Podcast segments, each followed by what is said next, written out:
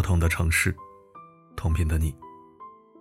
欢迎收听四零四声音面包，我是四零四。如果有机会让你加偶像好友，你会加吗？我想大多数人的答案大概是会，甚至还会有那么一丝的欣喜如狂。可有一个人面对喜欢了多年的偶像加好友的申请，却直接拒绝了。最近，岳云鹏在综艺中回忆起了自己的一段往事。他自曝是王菲迷弟，在很多场合都直言不讳地表达过对王菲的喜欢，王菲的每一首歌他都会唱。曾得知有机会和王菲同台，他还特意在衣服上绣了“为见王菲专门做的”几个字表示诚意。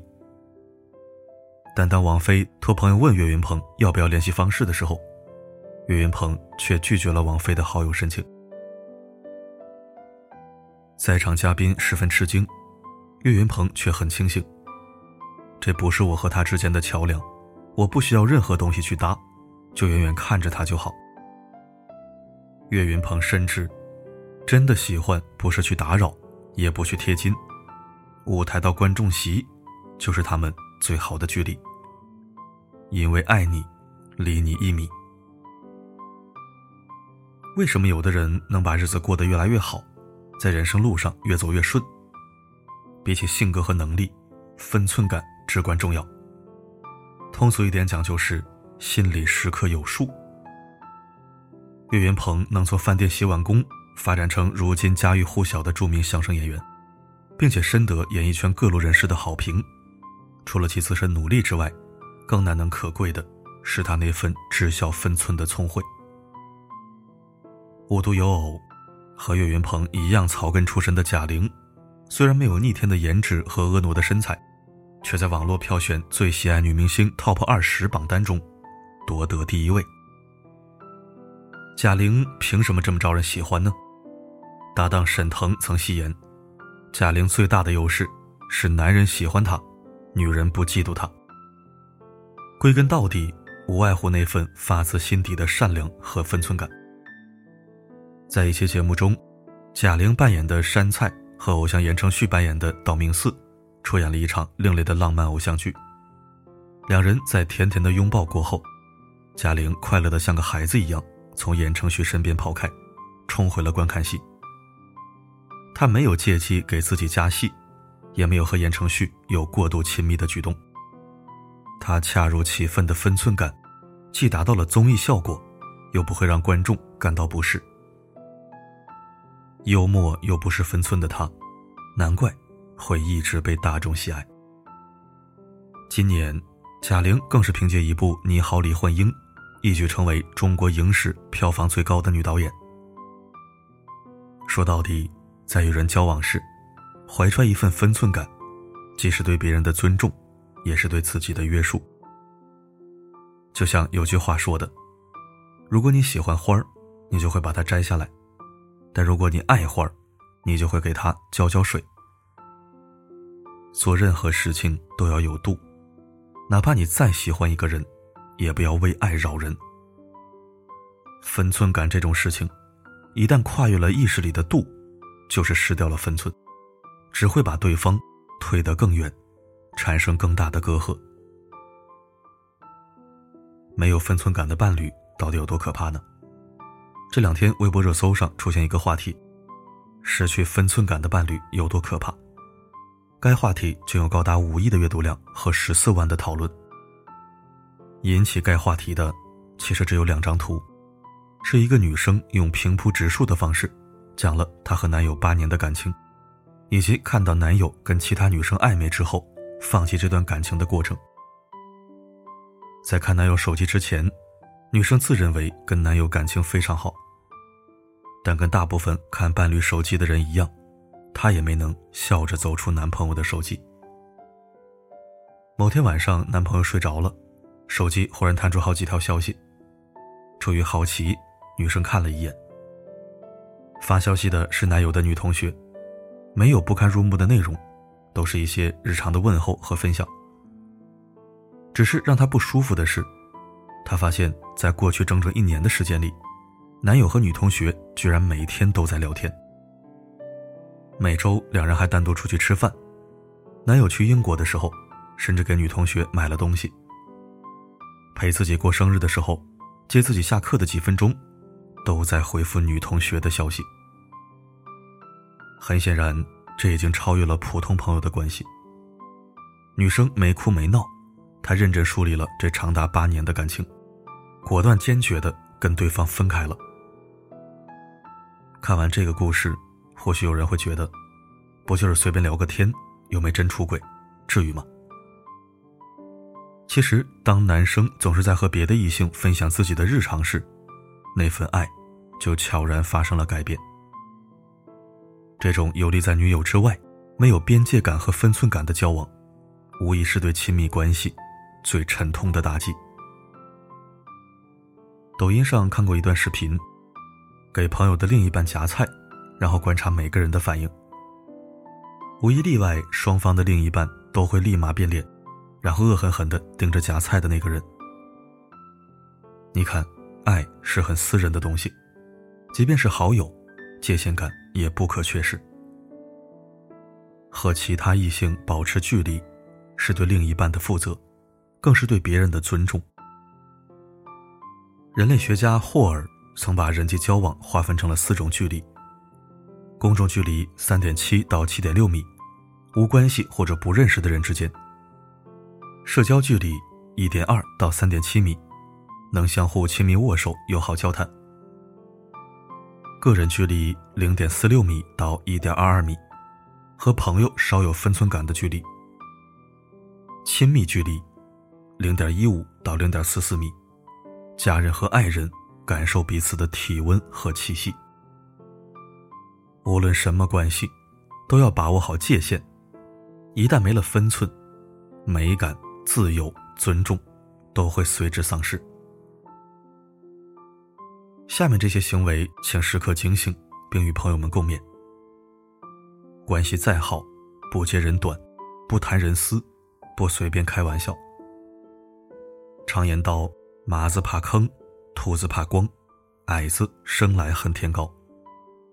拿别人的隐私或缺陷大开玩笑，表面上是互相取乐，实际上就是揭人短，就是在别人的伤口上撒盐。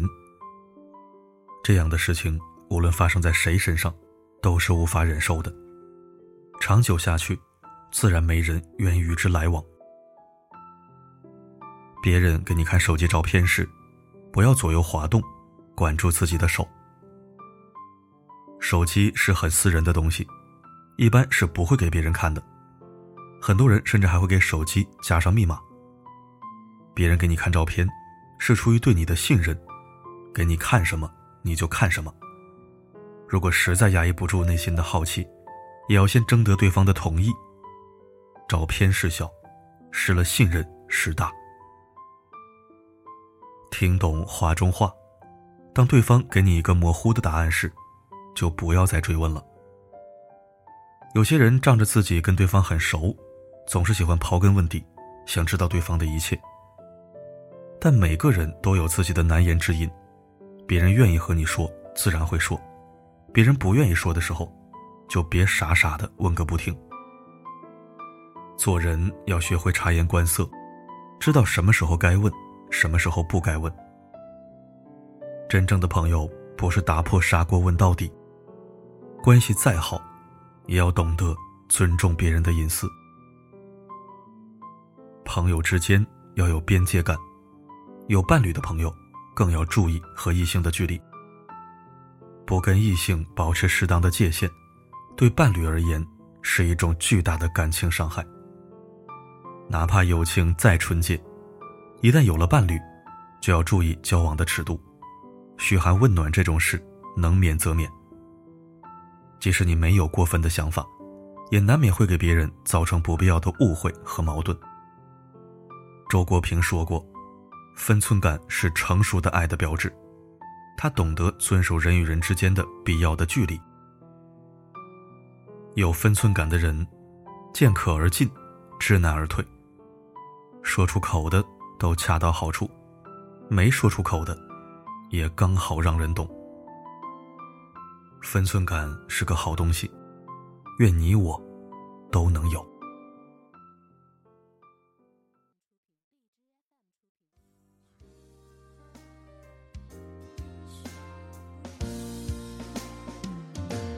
玩弄于掌心的分寸，一阵仗暧昧的眼神，我卑微的教训，语气里的温存。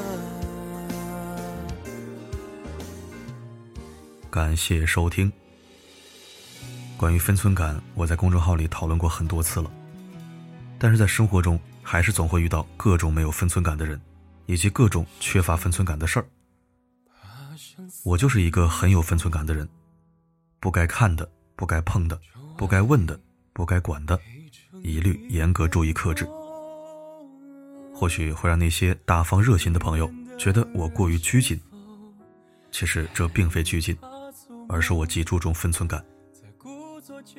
举个例子，我如果需要留宿在别人家里，不管他是亲属长辈还是朋友同事，洗漱我会接着水池。洗内裤袜子也会接着水池，不会随便使用人家的盆子。香皂或者肥皂之类需要紧贴衣物的东西，我也是不会擅自使用的。有洗衣粉、洗衣液最好，没有的话就用沐浴露代替。包括浴巾、浴花，我都不会拿来就用，顶多用毛巾擦擦头发和上身，然后把人家头洗几遍之后再放回原处，最后再把水池清洗一遍。这个时候，整个身体基本也就晾干了，穿好衣服出来便是。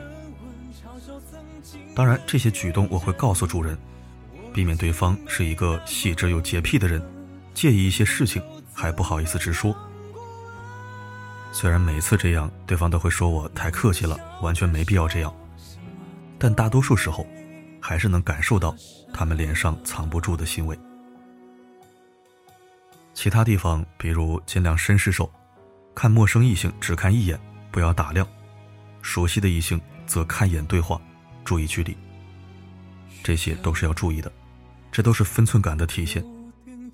习惯了的话，就不会感到累，反而会内心舒畅，坦坦荡荡。对于分寸感，你有哪些故事或者想法要讲呢？欢迎在留言板畅所欲言，期待你的文字。好了，今天的分享就到这里。我是四零四，不管发生什么，我一直都在。要我说出口因为不愿意拒绝我，拥抱无所适从，情话品种。太过熟悉，反倒言不由衷。我依旧那么的迟钝，不懂得把握些分寸。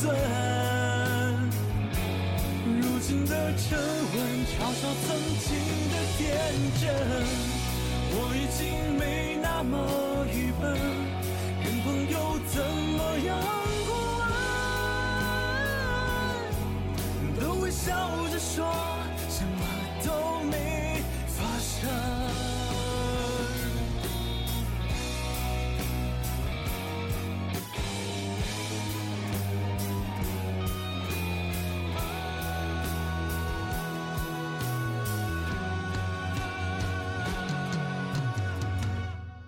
我终于不那么迟钝，小心的拿捏着分寸。曾经的天真嘲笑如今的沉稳，我已经没那么愚笨，连朋友怎么样的追问，都微笑着说。